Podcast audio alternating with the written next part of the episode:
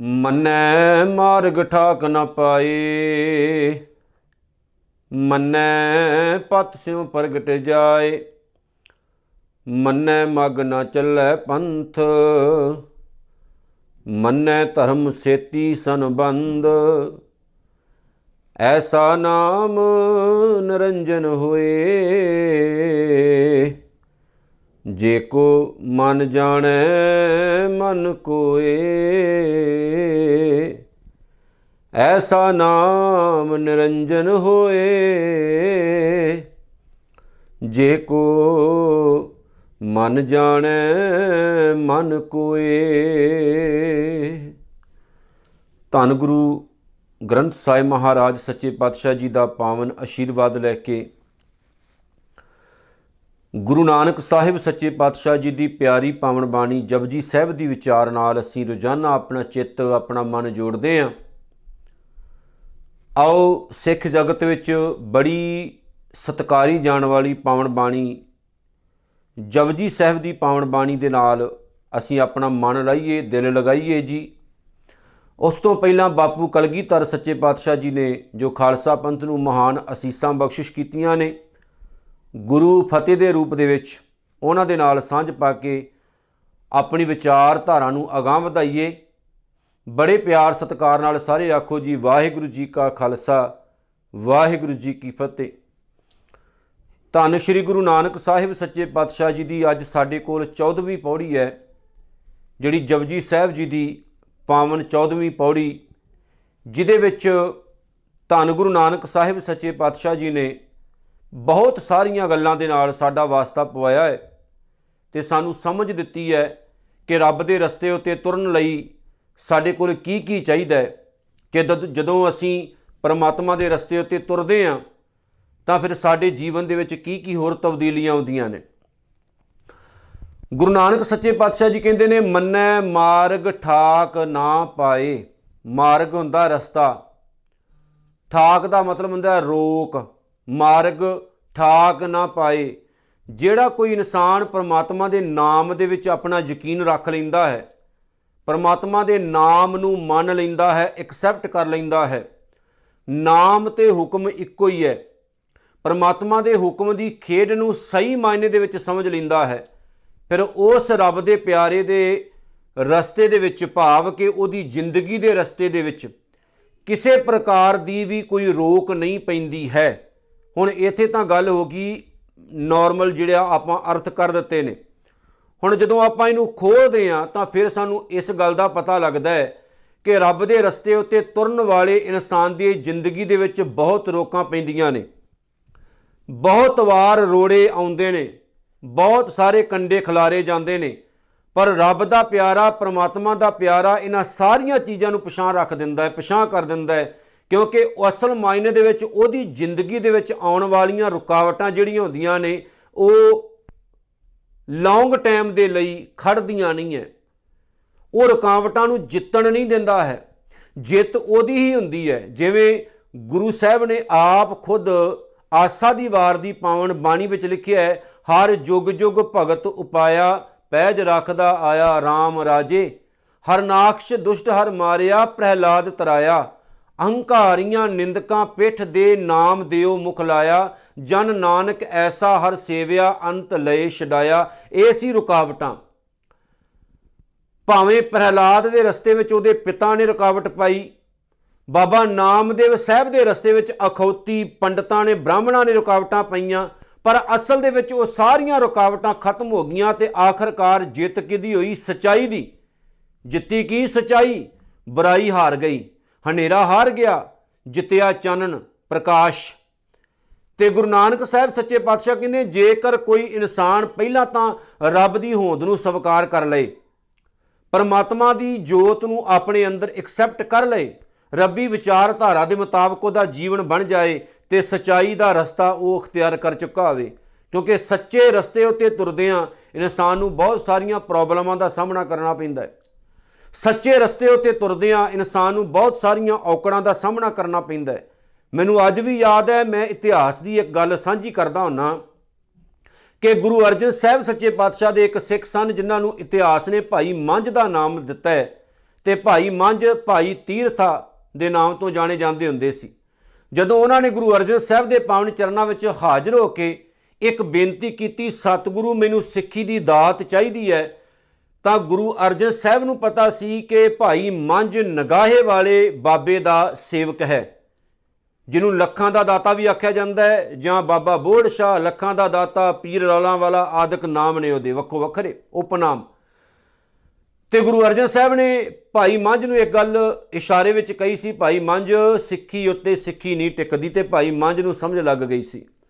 ਭਾਈ ਮੰਝ ਆਪਣੇ ਘਰ ਵਿੱਚ ਗਿਆ, ਉਹਨੇ ਨਗਾਹੇ ਵਾਲੇ ਪੀਰ ਦੀ ਕਬਰ ਢਾ ਦਿੱਤੀ ਬਸ ਜਦੋਂ ਕਬਰ ਢਾਈ ਤੇ ਪਿੰਡ ਵਿੱਚ ਹਾਹਾਕਾਰ ਮਚ ਗਈ। ਭਾਈ ਸਾਹਿਬ, ਭਾਈ ਮੰਝ ਜੀ ਜ਼ਿਲ੍ਹਾ ਹੁਸ਼ਿਆਰਪੁਰ ਦੇ ਪਿੰਡ ਕੰਗਮਾਈ ਦੇ ਰਹਿਣ ਵਾਲੇ ਸਨ। ਪਿੰਡ ਵਾਲਿਆਂ ਨੂੰ ਵੀ ਨਾਲ ਲੈ ਕੇ ਉਹ ਨਗਾਹੇ ਦੀ ਕਬਰ ਤੇ ਹਮੇਸ਼ਾ ਜਾਇਆ ਕਰਦੇ ਸੀ, ਹਰ ਸਾਲ ਮੇਲਾ ਲਗਾਉਣ ਵਾਸਤੇ। ਹੋਇਆ ਕਿ ਜਿਸ ਟਾਈਮ ਪਿੰਡ ਵਾਲਿਆਂ ਨੂੰ ਪਤਾ ਲੱਗਾ ਵੀ ਇਹਨੇ ਨਗਾਹੇ ਦੀ ਕਬਰ ਢਾ ਦਿੱਤੀ ਹੈ, ਆਪਣੇ ਘਰ ਵਿੱਚੋਂ ਲਾਲਾਂ ਵਾਲੇ ਨਗਾਹੇ ਦੀਆਂ ਜੜੀਆਂ ਨੇ ਚਿਰਾਗ, ਦੀਵੇ ਸਭ ਢਾ ਸੁੱਟੇ ਨੇ ਤਾਂ ਉਹਨਾਂ ਨੇ ਭਾਈ ਮੱਝ ਦਾ ਨੁਕਸਾਨ ਕਰਨਾ ਸ਼ੁਰੂ ਕਰ ਦਿੱਤਾ। ਜਿਵੇਂ ਭਾਈ ਮੱਝ ਦੀ ਖੜੀ ਖੜੋਤੀ ਫਸਲ ਨੂੰ ਅੱਗ ਲਗਾ ਦਿੱਤੀ, ਭਾਈ ਮੱਝ ਦੇ ਮਾਲ ਡੰਗਰ ਨੂੰ ਮਾਰ ਦਿੱਤਾ ਤੇ ਪਿੱਛੋਂ ਇਹ ਪ੍ਰਚਾਰ ਕੀਤਾ ਕਿ ਨਗਾਹੇ ਵਾਲੇ ਪੀਰ ਦੀ ਇਹਦੇ ਤੇ ਕਰੋਪੀ ਹੋਈ ਹੈ, ਪਰ ਭਾਈ ਮੱਝ ਫਿਰ ਵੀ ਨਾ ਰੁਕਿਆ। ਇੰਨਾ ਨੁਕਸਾਨ ਹੋਣ ਤੋਂ ਬਾਅਦ ਵੀ ਆਖਰਕਾਰ ਗੁਰੂ ਅਰਜਨ ਸਾਹਿਬ ਸੱਚੇ ਪਾਤਸ਼ਾਹ ਦੇ ਕਹੇ ਬੋਲਾਂ ਉਤੇ ਤੁਰ ਪਿਆ, ਕਿਉਂਕਿ ਉਹਨੂੰ ਸਚਾਈ ਦਾ ਪਤਾ ਲੱਗ ਗਿਆ ਸੀ, ਮੰਨੈ ਮਾਰਗ ਠਾਕ ਨਾ ਪਾਏ। ਜਿਹੜਾ ਇਨਸਾਨ ਮੰਨ ਲਏ, ਜਿਹੜਾ ਇਨਸਾਨ ਰੱਬੀ ਰਸਤੇ ਉੱਤੇ ਤੁਰ ਪੈਂਦਾ ਹੈ, ਉਹਦੇ ਰਸਤੇ ਵਿੱਚ ਆਉਣ ਵਾਲੀਆਂ ਰੁਕਾਵਟਾਂ ਵੀ ਰੁਕਾਵਟਾਂ ਨਹੀਂ ਬਣਦੀਆਂ। ਭਾਵ ਕਿ ਉਹ ਰੁਕਾਵਟਾਂ ਨੂੰ ਪਛਾਣ ਰੱਖ ਦਿੰਦਾ ਹੈ, ਪਨਾਹ ਕਰ ਦਿੰਦਾ ਹੈ। ਜਿੱਤ ਉਹਦੀ ਹੁੰਦੀ ਹੈ, ਸਚਾਈ ਦੀ ਜਿੱਤ ਹੁੰਦੀ ਹੈ। ਜਿੰਨਾ ਮਰਜ਼ੀ ਪਿੰਡ ਵਾਲਿਆਂ ਨੇ ਜ਼ੋਰ ਲਗਾਇਆ ਕਿ ਨਗਾਹੇ ਵਾਲੇ ਦਾ ਚੇਲਾ ਦੁਬਾਰਾ ਬਣ ਜਾਏ, ਲੇਕਿਨ ਉਹ ਨਹੀਂ ਬਣਿਆ ਤੇ ਲਾਣਤੀ ਉਹ ਉਹਨਾਂ ਲੋਕਾਂ ਨੂੰ ਲਾਣਤਾਂ ਨੇ ਮੇਰੇ ਵੱਲੋਂ, ਜਿਹੜੇ ਲੋਕ ਸਿੱਖ ਹੋ ਕੇ ਅੱਜ ਵੀ ਆਪਣੇ ਘਰਾਂ ਦੇ ਵਿੱਚ ਆ ਪਖੰਡ ਕਰਦੇ ਨੇ ਤੇ ਫਿਰ ਕਹਿੰਦੇ ਨੇ ਜੀ, ਪ੍ਰਚਾਰਕ ਨਿੰਦਾ ਕਰਦੇ ਆ, ਪ੍ਰਚਾਰਕ ਸੱਚ ਬੋਲਦੇ ਆ ਚ ਨਿੰਦਾ ਨਹੀਂ ਜੀ ਹੁੰਦੀ। ਤੇ ਜਿਹੜਾ ਰੱਬੀ ਰਸਤੇ ਉੱਤੇ ਤੁਰ ਪਏ, ਸਤਿਗੁਰੂ ਜੀ ਕੀ ਕਹਿੰਦੇ ਨੇ, ਮੰਨੈ ਪਤ ਸਿਉ ਪ੍ਰਗਟ ਜਾਏ। ਪਤ ਪਤ ਮਤਲਬ ਇੱਜ਼ਤ। ਜਿਸ ਨੇ ਰੱਬੀ ਹੁਕਮ ਨੂੰ ਸਵੀਕਾਰ ਕਰ ਲਿਆ, ਸਚਾਈ ਦੇ ਰਸਤੇ ਉੱਤੇ ਜਿਨੇ ਤੁਰਨਾ ਸ਼ੁਰੂ ਕਰ ਦਿੱਤਾ, ਮੇਰੇ ਮਾਲਕ ਗੁਰੂ ਨਾਨਕ ਸਾਹਿਬ ਸੱਚੇ ਪਾਤਸ਼ਾਹ ਜੀ ਕਹਿੰਦੇ ਨੇ, ਉਹ ਇਸ ਦੁਨੀਆ ਵਿੱਚ ਵੀ ਇੱਜ਼ਤ ਨਾਲ ਜਿਉਂਦਾ ਹੈ, ਜਦੋਂ ਉਹ ਮਰ ਜਾਂਦਾ ਹੈ, ਉਹਦੀ ਮੌਤ ਹੋ ਜਾਂਦੀ ਹੈ, ਪੰਜ ਭੂਤਕ ਸਰੀਰ ਖਤਮ ਹੋ ਜਾਂਦਾ ਹੈ, ਇੱਜ਼ਤ ਤਦ ਵੀ ਉਹਦੀ ਬਰਕਰਾਰ ਰਹਿੰਦੀ ਜੇ। ਹਾਂ, ਹੋ ਸਕਦਾ ਹੈ ਕਿ ਜਦੋਂ ਬਾਬਾ ਰਵਿਦਾਸ ਸਾਹਿਬ ਜਿਉਂਦੇ ਹੋਣ, ਸਰੀਰਕ ਰੂਪ ਦੇ ਵਿੱਚ ਪੰਡਤ ਬ੍ਰਾਹਮਣ ਲੋਕ ਉਹਨਾਂ ਨੂੰ ਸ਼ੂਦਰ ਸ਼ੂਦਰ ਕਹਿ ਕੇ ਤੇ ਚਮਾਰ ਚਮਾਰ ਕਹਿ ਕੇ ਭਾਵੇਂ ਉਹਨਾਂ ਨੂੰ ਚੜਾਉਂਦੇ ਰਹਿੰਦੇ ਹੁੰਦੇ ਸੀ। ਉਹਨਾਂ ਦੀ ਬੇਇੱਜ਼ਤੀ ਕਰਨ ਦੀ ਕੋਸ਼ਿਸ਼ ਕਰਦੇ ਸੀ। ਪਰ ਯਾਦ ਰੱਖਿਓ, ਉਦੋਂ ਵੀ ਉਹ ਰੱਬੀ ਸ਼ਤਰ ਵਾਲੇ ਸਨ, ਅੱਜ ਵੀ ਨੇ। ਉਦੋਂ ਵੀ ਉਹਨਾਂ ਦੀ ਇੱਜ਼ਤ ਬਰਕਰਾਰ ਸੀ। ਅੱਜ ਸਦੀਆਂ ਲੰਘ ਗਈਆਂ, ਬ੍ਰਾਹਮਣ ਖਤਮ ਹੋ ਗਏ ਨੇ, ਜਿ- ਜਿਹੜੇ ਉਹਨਾਂ ਨੂੰ ਚੜਾਉਣ ਵਾਲੇ ਸਨ। ਲੇਕਿਨ ਬਾਬਾ ਜੀ ਅੱਜ ਵੀ ਜਿਉਂਦੇ ਨੇ। ਰੱਬੀ ਰਸਤੇ ਉੱਤੇ ਤੁਰਨ ਵਾਲੇ ਇਨਸਾਨ ਨੂੰ ਦੁੱਖ ਝੱਲਣੇ ਪੈਂਦੇ ਐ। ਪ੍ਰੋਬਲਮਾਂ ਝੱਲਣੀਆਂ ਪੈਂਦੀਆਂ ਨੇ। ਪਰ ਜੇ ਰੱਬੀ ਰਸਤੇ ਉੱਤੇ ਤੁਰੇ ਹੋ ਤੇ ਹਾਰ ਨਾ ਮੰਨਿਓ ਕਿਉਂਕਿ ਜਿਹੜਾ ਇਨਸਾਨ ਹਾਰ ਮੰਨ ਲੈਂਦਾ ਹੈ ਨਾ, ਉਸ ਇਨਸਾਨ ਦਾ ਹੀ ਨੁਕਸਾਨ ਹੁੰਦਾ ਹੈ। ਬੁਰਾਈ ਉਹਨੂੰ ਜਿੱਤਣ ਨਹੀਂ ਜੇ ਦਿੰਦੀ। ਬੁਰਾਈ ਉਹਨੂੰ ਹਰਾ ਦਿੰਦੀ ਹੈ। ਕਦੇ ਵੀ ਕਮਜ਼ੋਰ ਨਾ ਹੋਇਓ। ਲੋਕ ਤੁਹਾਨੂੰ ਤਾਨੇ ਮਾਰਦੇ ਨੇ, ਮਿਹਣੇ ਮਾਰਦੇ ਨੇ ਤੇ ਜੇ ਇੱਜ਼ਤ ਲੈ ਕੇ ਜਾਣੀ ਹੈ ਪੱਤ ਸਿਉ ਜਾਣਾ ਹੈ ਪ੍ਰਗਟ ਹੋਣਾ ਹੈ ਸੰਸਾਰ ਵਿੱਚ ਤੇ ਉਹਦੇ ਲਈ ਕੀ ਹੈ? ਸਚਾਈ ਦਾ ਰਸਤਾ ਕਦੇ ਨਾ ਛੱਡਿਓ। ਜਿਹੜਾ ਬੰਦਾ ਸਚਾਈ ਦਾ ਰਸਤਾ ਛੱਡ ਦਿੰਦਾ ਹੈ, ਨੁਕਸਾਨ ਉਸੇ ਇਨਸਾਨ ਦਾ ਹੁੰਦਾ ਹੈ। ਜਿਵੇਂ ਸ਼ੇਖ ਸ਼ਾਇਦੀ ਜੀ ਨੇ ਇੱਕ ਜਗ੍ਹਾ ਤੇ ਲਿਖਿਆ ਹੈ ਨਾ ਕਿ ਜੇ ਤੁਸੀਂ ਝੂਠ ਬੋਲੋਗੇ ਨਾ, ਤੇ ਸ਼ਾਇਦ ਤੁਹਾਡੇ ਨਾਲ ਹਜ਼ਾਰਾਂ ਲੋਕ ਇਕੱਠੇ ਹੋ ਜਾਣ। ਪਰ ਜਦੋਂ ਤੁਸੀਂ ਸੱਚ ਬੋਲਣਾ ਸ਼ੁਰੂ ਕਰ ਦਿੰਦੇ ਹੋ, ਤੇ ਇੱਕ ਕਤਾਰ ਬਣ ਜਾਂਦੀ ਹੈ ਤੁਹਾਡੇ ਦੁਸ਼ਮਣਾਂ ਦੀ। ਇਹ ਸੰਸਾਰ ਦਾ ਇੱਕ ਰੂਲ ਹੈ। ਅੱਜ ਤੁਸੀਂ ਸਾਰਿਆਂ ਨੂੰ ਚੰਗਾ ਕਹੀ ਜਾਓ, ਸਭ ਠੀਕ ਹੈ। ਪਰ ਜਦੋਂ ਤੁਸੀਂ ਇਹ ਗੱਲ ਕਹਿੰਦੇ ਹੋ ਵੀ ਉਹਨੇ ਮਾੜਾ ਕੀਤਾ ਹੈ, ਤਾਂ ਫਿਰ ਉਹਨਾਂ ਨੂੰ ਪ੍ਰੋਬਲਮਾਂ ਹੋਣੀਆਂ ਸ਼ੁਰੂ ਹੋ ਜਾਂਦੀਆਂ ਨੇ। ਇੱਕ ਗੱਲ ਯਾਦ ਰੱਖਿਓ ਝੂਠ ਬੋਲਣ ਵਾਲੇ ਬੰਦੇ ਨੂੰ ਗੁਰੂ ਬਖਸ਼ਦਾ ਨਹੀਂ ਜੇ। ਪਰ ਜਦੋਂ ਤੁਸੀਂ ਸੱਚ ਦਾ ਸਹਾਰਾ ਲੈ ਕੇ ਤੁਰਦੇ ਹੋ ਤੇ ਗੁਰੂ ਹਮੇਸ਼ਾ ਤੁਹਾਡੇ ਨਾਲ ਹੁੰਦਾ ਹੈ ਤੇ ਸੱਚ ਹਮੇਸ਼ਾ ਹੀ ਬੋਲਦੇ ਰਹਿਣਾ ਚਾਹੀਦਾ ਹੈ ਬੰਦੇ ਨੂੰ। ਮੰਨੈ ਮੱਗ ਨਾ ਚੱਲੈ ਪੰਥ। ਸਚਾਈ ਦੇ ਰਸਤੇ ਉੱਤੇ ਤੁਰਨ ਵਾਲਾ ਜਿਹੜਾ ਇਨਸਾਨ ਹੁੰਦਾ ਹੈ ਨਾ ਉਹ ਵੱਖੋ ਵੱਖਰੀਆਂ ਵਿਚਾਰਧਾਰਾ ਦੇ ਜਿਹੜੇ ਪੰਥ ਬਣੇ ਨੇ ਨਾ ਮਤ ਬਣੇ ਨੇ ਰਸਤੇ ਤਿਆਰ ਹੋਏ ਨੇ ਉਹਨਾਂ ਦੇ ਮੁਤਾਬਕ ਨਹੀਂ ਉਹ ਤੁਰਦਾ। ਉਹਨੇ ਇੱਕ ਰਸਤਾ ਅਪਣਾ ਲਿਆ ਹੁੰਦਾ ਹੈ, ਰੱਬੀ ਰਸਤਾ। ਉਹ ਵੱਖੋ ਵੱਖਰੇ ਰਸਤੇ ਉੱਤੇ ਨਹੀਂ ਤੁਰਦਾ। ਪਰ ਹਾਂ ਇਹ ਵੀ ਚੇਤੇ ਰੱਖਿਓ ਜਿਹੜਾ ਰਸਤਾ ਗਲਤ ਹੈ ਉਹਨੂੰ ਉਹ ਗਲਤ ਕਹਿੰਦਾ ਹੈ ਜਿਹੜਾ ਰਸਤਾ ਸਹੀ ਹੈ ਉਹਨੂੰ ਉਹ ਸਹੀ ਕਹਿੰਦਾ ਹੈ। ਅੱਜ ਸਾਡੇ ਸੰਸਾਰ ਵਿੱਚ ਆਪਾਂ ਵੇਖੀਏ ਸਚਾਈ ਬਹੁਤ ਘੱਟ ਹੈ ਬੁਰਾਈ ਜ਼ਿਆਦਾ ਹੈ। ਧਰਮ ਦੇ ਨਾਂ ਉਤੇ ਲੁੱਟਾਂ ਖੋਹਾਂ ਕੀਤੀਆਂ ਜਾਂਦੀਆਂ ਨੇ। ਧਰਮ ਦੇ ਨਾਂ ਉਤੇ ਮਾਰਿਆ, ਕੁੱਟਿਆ ਜਾਂਦਾ ਹੈ। ਧਰਮ ਦੇ ਨਾਂ ਦੇ ਉੱਤੇ ਲੋਕਾਂ ਦੀ ਬਰਬਾਦੀ ਹੋ ਰਹੀ ਹੈ। ਰਸਤੇ ਇੰਨੇ ਕੁ ਤਿਆਰ ਹੈ ਕਿ ਭੁੱਖਾ ਮਰਦਾ ਕੋਈ ਵੀ ਇਨਸਾਨ ਆਪਣੇ ਆਪ ਨੂੰ ਬਾਬਾ ਖਵਾ ਲਵੇ, ਗੁਰੂ ਖਵਾ ਲਵੇ, ਉਹਦੀ ਚੜ੍ਹਦੀ ਕਲਾ ਹੈ। ਤੇ ਗੁਰੂ ਨਾਨਕ ਸਾਹਿਬ ਸੱਚੇ ਪਾਤਸ਼ਾਹ ਜਿਹੜੇ ਖੁਦ ਪੂਰੀ ਜ਼ਿੰਦਗੀ ਸੱਚ ਬੋਲਦੇ ਰਹੇ ਆ ਤੁਹਾਡੇ ਵਰਗੇ ਹੀ ਲੋਕ ਹੈ ਜਿਹੜੇ ਅ, ਗਲਤ ਗੱਲਾਂ ਕਰਦੇ ਨੇ ਸੱਚ ਬੋਲਣ ਵਾਲਿਆਂ ਨੂੰ। ਉਹਨਾਂ ਨੇ ਗੁਰੂ ਨਾਨਕ ਸਾਹਿਬ ਨੂੰ ਵੀ ਨਹੀਂ ਸੀ ਬਖਸ਼ਿਆ। ਭੂਤਨਾ ਬਿਤਾਲਾ ਤੇ ਕਈ ਪ੍ਰਕਾਰ ਦੀਆਂ ਗਾਲਾਂ ਕੱਢੀਆਂ ਸੀ ਗੁਰੂ ਨਾਨਕ ਸਾਹਿਬ ਨੂੰ ਵੀ। ਤੇ ਮੇਰੇ ਮਾਲਕ ਜੀ ਕਹਿੰਦੇ ਨੇ, ਜਿਹੜਾ ਇਨਸਾਨ ਰੱਬ ਦੇ ਰਸਤੇ ਉੱਤੇ ਤੁਰ ਪੈਂਦਾ ਹੈ, ਉਹਦਾ ਇੱਕੋ ਹੀ ਰਸਤਾ ਹੁੰਦਾ ਹੈ, ਰੱਬੀ ਰਸਤਾ। ਰੱਬੀ ਰਸਤੇ ਤੋਂ ਬਗੈਰ ਮੱਗ ਨਾ ਚੱਲੇ, ਹੋਰ ਕੋਈ ਵੀ ਉਹ ਰਸਤਾ ਨਹੀਂ ਫੜਦਾ। ਪੰਥ ਕਿਸੇ ਹੋਰ ਰਾਹ ਦੇ ਉੱਤੇ ਉਹ ਤੁਰਦਾ ਨਹੀਂ, ਕਿਉਂਕਿ ਉਹਦਾ ਰਸਤਾ, ਉਹਦਾ ਰਾਹ ਇੱਕੋ ਹੀ ਹੁੰਦਾ ਹੈ, ਜਿਹੜਾ ਗੁਰਬਾਣੀ ਉਹਨੂੰ ਦੱਸਦੀ ਹੈ। ਗੁਰਬਾਣੀ ਮੁਤਾਬਕ ਜੀਵਨ ਢਾਲ ਲੈਂਦਾ ਹੈ। ਫਿਰ ਸਤਿਗੁਰੂ ਕੀ ਕਹਿੰਦੇ ਨੇ, ਮੰਨੈ ਧਰਮ ਸੇਤੀ, ਸੰਬੰਧ। ਧਰਮ ਦੇ ਨਾਲ ਉਹਦਾ ਗੂੜਾ ਰਿਸ਼ਤਾ ਬਣ ਜਾਂਦਾ ਹੈ। ਧਰਮ ਸਚਾਈ, ਧਰਮ ਰੱਬੀ ਅਸੂਲ, ਰੱਬੀ ਕਾਨੂੰਨ। ਧਰਮ ਦੀ ਜਿਹੜੀ ਸ਼ਕਲ ਗੁਰੂ ਨਾਨਕ ਸਾਹਿਬ ਨੇ ਸਾਨੂੰ ਦਿਖਾਈ ਹੈ ਨਾ, ਉਹ ਅੱਜ ਤੱਕ ਕਿਸੇ ਹੋਰ ਪੈਗੰਬਰ ਨੇ, ਕਿਸੇ ਪੀਰ ਨੇ, ਕਿਸੇ ਬਾਬੇ ਨੇ ਸਾਨੂੰ ਨਹੀਂ ਦਿਖਾਈ। ਕਿਉਂਕਿ ਗੁਰੂ ਨਾਨਕ ਸਾਹਿਬ ਦੇ ਮੁਤਾਬਕ ਧਰਮ, ਧਰਮੀ ਉਹ ਇਨਸਾਨ ਹੈ ਜਿਹੜਾ ਸਚਾਈ ਦਾ ਪੱਲਾ ਨਹੀਂ ਜੇ ਛੱਡਦਾ। ਝੂਠ ਬੋਲਣ ਵਾਲਾ ਇਨਸਾਨ ਧਰਮੀ ਨਹੀਂ ਹੁੰਦਾ ਖੁਦਗਰਜੀ ਕਰਨ ਵਾਲਾ ਇਨਸਾਨ ਧਰਮੀ ਨਹੀਂ ਹੁੰਦਾ, ਬੇਈਮਾਨ ਇਨਸਾਨ ਧਰਮੀ ਨਹੀਂ ਜੀ ਹੁੰਦਾ। ਅਖੌਤੀ ਧਰਮੀ ਅਖਵਾਉਣ ਵਾਲਿਆਂ ਨੇ ਹੀ ਸਾਹਿਬਜ਼ਾਦਿਆਂ ਨੂੰ ਨੀਹਾਂ ਦੇ ਵਿੱਚ ਚਨਾਇਆ ਸੀ। ਅਖੌਤੀ ਧਰਮੀਆਂ ਨੇ ਹੀ ਭਾਈ ਸਾਹਿਬ ਭਾਈ ਤਾਰੂ ਜੀ ਦੀ ਖੋਪੜੀ ਲੋਹਾਈ ਸੀ। ਅਖੌਤੀ ਧਰਮੀਆਂ ਨੇ ਹੀ ਭਾਈ ਸਾਹਿਬ ਭਾਈ ਮਨੀ ਸਿੰਘ ਦਾ ਬੰਦ-ਬੰਦ ਕਟਵਾਇਆ ਸੀ, ਯਾਦ ਰੱਖਿਓ। ਧਰਮ ਕੀ ਹੈ? ਸਚਾਈ ਦਾ ਰਸਤਾ। ਉਹਦੇ ਉੱਤੇ ਤੁਰਨ ਵਾਲਾ ਇਨਸਾਨ ਸੱਚ ਦਾ ਜਿਹੜਾ ਹੋਕਾ ਦਿੰਦਾ ਰਹਿੰਦਾ ਹੈ, ਉਹ ਸੱਚ ਤੋਂ ਇਲਾਵਾ ਕਿਸੇ ਪਾਸੇ ਮੁੜਦਾ ਨਹੀਂ ਜੇ। ਕਿਉਂਕਿ ਉਹਦਾ ਸਬੰਧ ਸਿੱਧਾ ਉਹਦੇ ਦਿਲ ਨਾਲ ਜੁੜ ਜਾਂਦਾ ਹੈ। ਧਰਮ ਪਰਮਾਤਮਾ ਦਾ ਇੱਕ ਪਿਆਰਾ ਅਸੂਲ ਕਾਨੂੰਨ, ਜਿਹਨੂੰ ਗੁਰੂ ਦਾ ਪਿਆਰਾ ਸਮਝ ਕੇ ਉਹਦਾ ਰਿਸ਼ਤਾ ਆਪਣੇ ਦਿਲ ਨਾਲ ਜੋੜ ਲੈਂਦਾ ਹੈ। ਫਿਰ ਭਾਵੇਂ ਦੁਨੀਆ ਇੱਧਰ ਦੀ ਇੱਧਰ ਕਿਉਂ ਨਾ ਹੋ ਜਾਵੇ, ਉਹ ਆਪਣੇ ਗੁਰੂ ਦਾ ਪੱਲਾ ਛੱਡਦਾ ਹੀ ਨਹੀਂ, ਆਪਣੇ ਸਤਿਗੁਰੂ ਦਾ ਪੱਲਾ ਨਹੀਂ ਜੇ ਛੱਡਦਾ, ਯਾਦ ਰੱਖਿਓ। ਇਸੇ ਕਰਕੇ ਹੀ ਸਿਆਣੇ ਕਹਿੰਦੇ ਨੇ ਕਿ ਗੁਰੂ ਨਹੀਂ ਰੁੱਸਣਾ ਚਾਹੀਦਾ, ਜੇ ਲੋਕ ਰੁੱਸਦੇ ਨੇ ਤੇ ਰੁੱਸਦੇ ਰਹਿਣ। ਤੁਸੀਂ ਸੱਚ ਬੋਲਦੇ ਜਾਓ, ਕਈ ਵਾਰ ਤੁਹਾਡੀਆਂ ਫੈਮਲੀਆਂ ਤੁਹਾਤੋਂ ਦੂਰ ਹੋ ਜਾਣਗੀਆਂ। ਕਈ ਵਾਰ ਤੁਹਾਡੇ ਬੱਚੇ ਤੁਹਾਤੋਂ ਦੂਰ ਹੋ ਜਾਣਗੇ। ਕਈ ਵਾਰ ਤੁਹਾਡੇ ਰਿਸ਼ਤੇਦਾਰ ਤੁਹਾਤੋਂ ਰੁੱਸ ਜਾਣਗੇ। ਭਲਾ ਕਿਉਂ? ਕਿਉਂਕਿ ਤੁਸੀਂ ਹੁਣ ਸੱਚ ਬੋਲਣਾ ਸ਼ੁਰੂ ਕਰ ਦਿੱਤਾ। ਸੱਚ ਕੌੜਾ ਜ਼ਰੂਰ ਹੁੰਦਾ ਹੈ, ਪਰ ਅਸਰਦਾਰ ਬਹੁਤ ਹੁੰਦਾ ਹੈ। ਸਤਿਗੁਰ ਕਹਿੰਦੇ, ਐਸਾ ਨਾਮ ਨਰੰਜਨ ਹੋਏ। ਪ੍ਰਮਾਤਮਾ ਦਾ ਨਾਮ ਹੈ ਹੀ ਇੰਨਾ ਮਹਾਨ ਹੈ ਕਿ ਜੇ ਕੋ ਮਨ ਜਾਣੈ, ਮਨ ਕੋਏ। ਜਿਹੜਾ ਬੰਦਾ ਉਹਨੂੰ ਆਪਣੇ ਮਨ ਵਿੱਚ ਵਸਾ ਲਏ, ਰੱਬੀ ਨਾਮ ਫਿਰ ਰੱਬ ਵਰਗਾ ਹੀ ਇਨਸਾਨ ਨੂੰ ਬਣਾ ਦਿੰਦਾ ਹੈ। ਹੁਣ ਗੁਰੂ ਨਾਨਕ ਸਾਹਿਬ ਜੀ ਨੇ ਇੱਕ ਬੜੀ ਪਿਆਰੀ ਗੱਲ ਆਖੀ ਹੈ ਸ਼੍ਰੀ ਰਾਗ ਦੇ ਵਿੱਚ। ਜਿੱਥੇ ਸਤਿਗੁਰੂ ਜੀ ਕਹਿੰਦੇ, ਮੋਤੀ ਤਾਂ ਮੰਦਰ ਉਸਰੇ, ਰਤਨੀ ਤਾਂ ਹੋਹੇ ਜੜਾਓ, ਕਸਤੂਰ ਕੁੰਗੂ ਅਗਰ ਚੰਦਨ ਲੀਪ ਆਵੇ ਚਾਓ, ਮਤ ਦੇਖ ਭੂਲਾਂ ਵਿਸਰੈ, ਤੇਰਾ ਚੇਤਨਾ ਆਵੇ ਨਾਉ, ਹਾਰ ਬਿਨ ਜੀਓ ਜਲ ਬਲ ਜਾਉ, ਮੈਂ ਆਪਣਾ ਗੁਰਪੂਛ ਦੇਖਿਆ ਅਵਰ ਨਾਹੀ ਥਾਉ। ਹੁਣ ਰਸਤੇ ਦੀ ਗੱਲ ਆਈ ਸੀ ਨਾ, ਵੀ ਰਸਤੇ ਵਿੱਚ ਕੋਈ ਵੀ ਰੁਕਾਵਟ ਜਿਹੜੀ ਹੈ ਨਾ, ਉਹ ਸਿੱਖ ਨੂੰ ਆਪਣੇ ਗੁਰੂ ਦੇ ਕੋਲ ਜਾਣ ਤੋਂ ਰੋਕ ਨਹੀਂ ਸਕਦੀ, ਭਾਵੇਂ ਕੁਝ ਵੀ ਹੋ ਜਾਏ। ਤੇ ਗੁਰੂ ਨਾਨਕ ਸਾਹਿਬ ਜੀ ਨੇ ਰੁਕਾਵਟਾਂ ਦਾ ਜ਼ਿਕਰ ਕੀਤਾ ਹੈ। ਕਹਿੰਦੇ ਨੇ ਮੋਤੀਆਂ ਦੇ ਨਾਲ ਉਸਾਰੇ ਗਏ ਮਹਿਲ ਮਾੜੀਆਂ ਹੋਣ, ਉਹਨਾਂ 'ਚ ਤਰ੍ਹਾਂ ਤਰ੍ਹਾਂ ਦੀਆਂ ਸੁਗੰਧੀਆਂ ਲਗਾਈਆਂ ਹੋਣ ਤੇ ਉਹਦੇ ਵਿੱਚ ਪਲੰਗ ਵਸਾਏ ਵਿਛਾਏ ਗਏ ਹੋਣ ਬੇਸ਼ਕੀਮਤੀ ਤੇ ਗੁਰੂ ਨਾਨਕ ਸਾਹਿਬ ਸੱਚੇ ਪਾਤਸ਼ਾਹ ਕਹਿੰਦੇ ਦੁਨੀਆ ਦੀ ਹਰ ਇੱਕ ਸੁੱਖ ਸਹੂਲਤ ਦਾ ਖਿਆਲ ਰੱਖਿਆ ਹੋਵੇ, ਪਰ ਜੇ ਸਭ ਕੁਝ ਵੇਖ ਕੇ ਪ੍ਰਮਾਤਮਾ ਮੈਨੂੰ ਤੇਰਾ ਚੇਤਾ ਭੁੱਲ ਜਾਵੇ ਤਾਂ ਮੈਨੂੰ ਇਹ ਚੀਜ਼ਾਂ ਨਹੀਂ ਚਾਹੀਦੀਆਂ ਜਿਹੜੀਆਂ ਤੇਰੇ ਤੇ ਮੇਰੇ ਰਸਤੇ ਵਿੱਚ ਰੁਕਾਵਟ ਬਣ ਜਾਣ। ਜਿਹੜੀ ਚੀਜ਼ ਪਤੀ ਪਤਨੀ ਦੇ ਰਿਸ਼ਤੇ 'ਚ ਰੁਕਾਵਟ ਬਣ ਜਾਏ ਉਹ ਨਹੀਂ ਚਾਹੀਦੀ। ਜਿਹੜੀ ਜਿਹੜੀ ਸ਼ੈ ਰੱਬ ਅਤੇ ਰੱਬ ਦੇ ਪਿਆਰੇ ਦੇ ਵਿੱਚ ਰੁਕਾਵਟ ਬਣ ਜਾਏ, ਗੁਰੂ ਨਾਨਕ ਸਾਹਿਬ ਨ- ਕਹਿੰਦੇ ਨਹੀਂ ਚਾਹੀਦੀ। ਜਿਹੜੀ ਸਿੱਖ ਤੇ ਗੁਰੂ ਦੇ ਰਿਸ਼ਤੇ ਵਿੱਚ ਰੁਕਾਵਟ ਬਣ ਜਾਏ, ਗੁਰੂ ਨਾਨਕ ਸਾਹਿਬ ਜੀ ਕਹਿੰਦੇ ਮੈਨੂੰ ਨਹੀਂ ਚਾਹੀਦੀ, ਕਿਉਂਕਿ ਇਹਨਾਂ ਚੀਜ਼ਾਂ ਦੇ ਨਾਲ ਮੈਂ ਕਦੇ ਵੀ ਆਨੰਦ ਵਿੱਚ ਨਹੀਂ ਰਹਿ ਸਕਦਾ। ਇਹ ਚੀਜ਼ਾਂ ਮੇਰੇ ਜੀਵਨ ਵਿੱਚ ਸਾੜ ਪੈਦਾ ਕਰਨਗੀਆਂ। ਮੇਰਿਆ ਮਾਲਕਾ, ਮੈਂ ਤੇਰੇ ਤੋਂ ਬਗੈਰ ਜਿਉਂਦਾ ਨਹੀਂ ਰਹਿ ਸਕਦਾ। ਸੱਚੇ ਪਾਤਸ਼ਾਹ ਨੇ ਅਗਲੀ ਗੱਲ ਬੜੀ ਕਮਾਲ ਦੀ ਆਖੀ।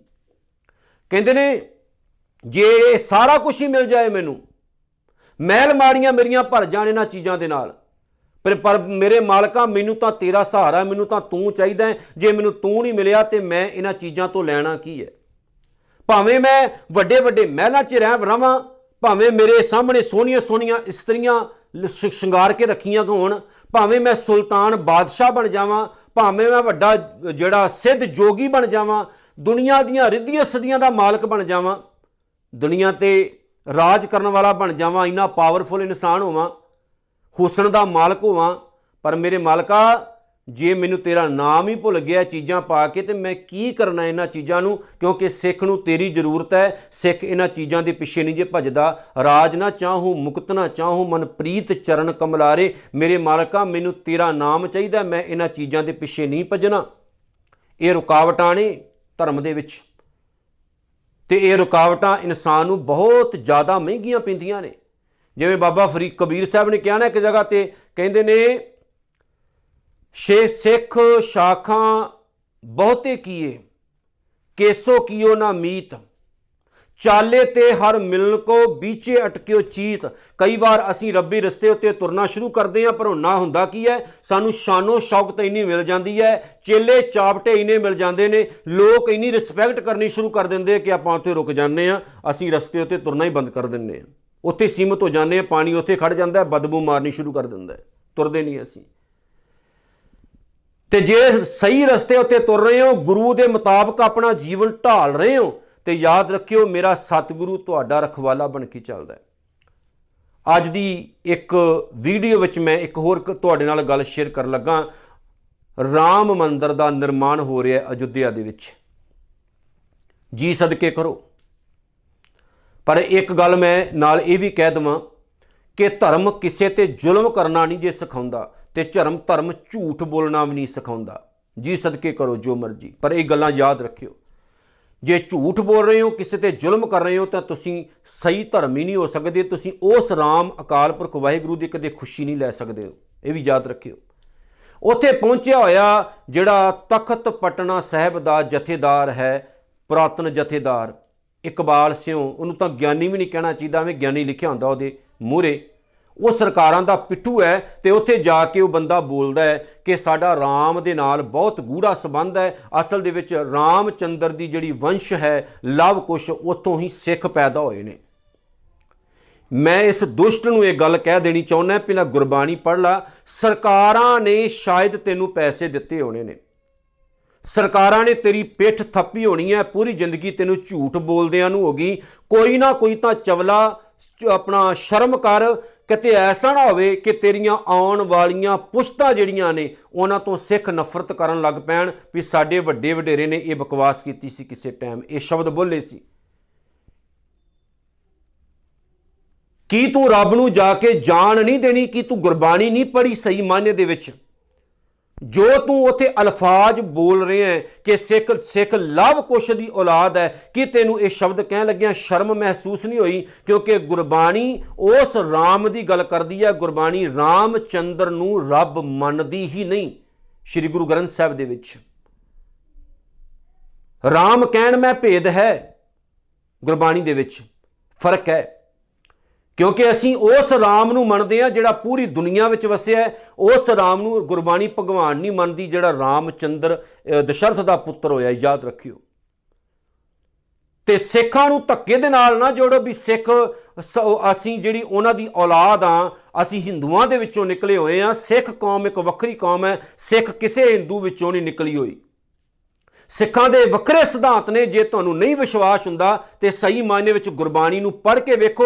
ਬਾਕੀ ਆ ਜਿਹੜਾ ਬੰਦਾ ਇਕਬਾਲ ਸਿਓ ਬੋਲ ਰਿਹਾ ਹੈ, ਇਹ ਵਿਕਿਆ ਹੋਇਆ ਬੰਦਾ ਹੈ ਤੇ ਵਿਕੇ ਹੋਏ ਬੰਦੇ ਦੀ ਆਪਣੀ ਜ਼ੁਬਾਨ ਨਹੀਂ ਹੁੰਦੀ ਆਪਣੇ ਬੋਲ ਨਹੀਂ ਹੁੰਦੇ। ਉਹਦੀ ਜ਼ੁਬਾਨ ਤੇ ਉਹਦੀ ਬੋਲ ਬਗਾਨੀ ਹੁੰਦੀ ਹੈ ਤੇ ਉਹਦੇ ਬੋਲ ਜਿਹੜੇ ਹੈ ਉਹ ਕਿਸੇ ਦੂਸਰੇ ਦੇ ਹੁੰਦੇ ਨੇ ਦਿੱਤੇ ਹੋਏ ਉਹਨੂੰ। ਉਸ ਅਸਲ ਦੇ ਵਿੱਚ ਉਹ ਬੋਲੀ ਤੁਰੀ ਜਾਂਦਾ ਹੈ, ਬੋਲੀ ਤੁਰੀ ਜਾਂਦਾ ਹੈ।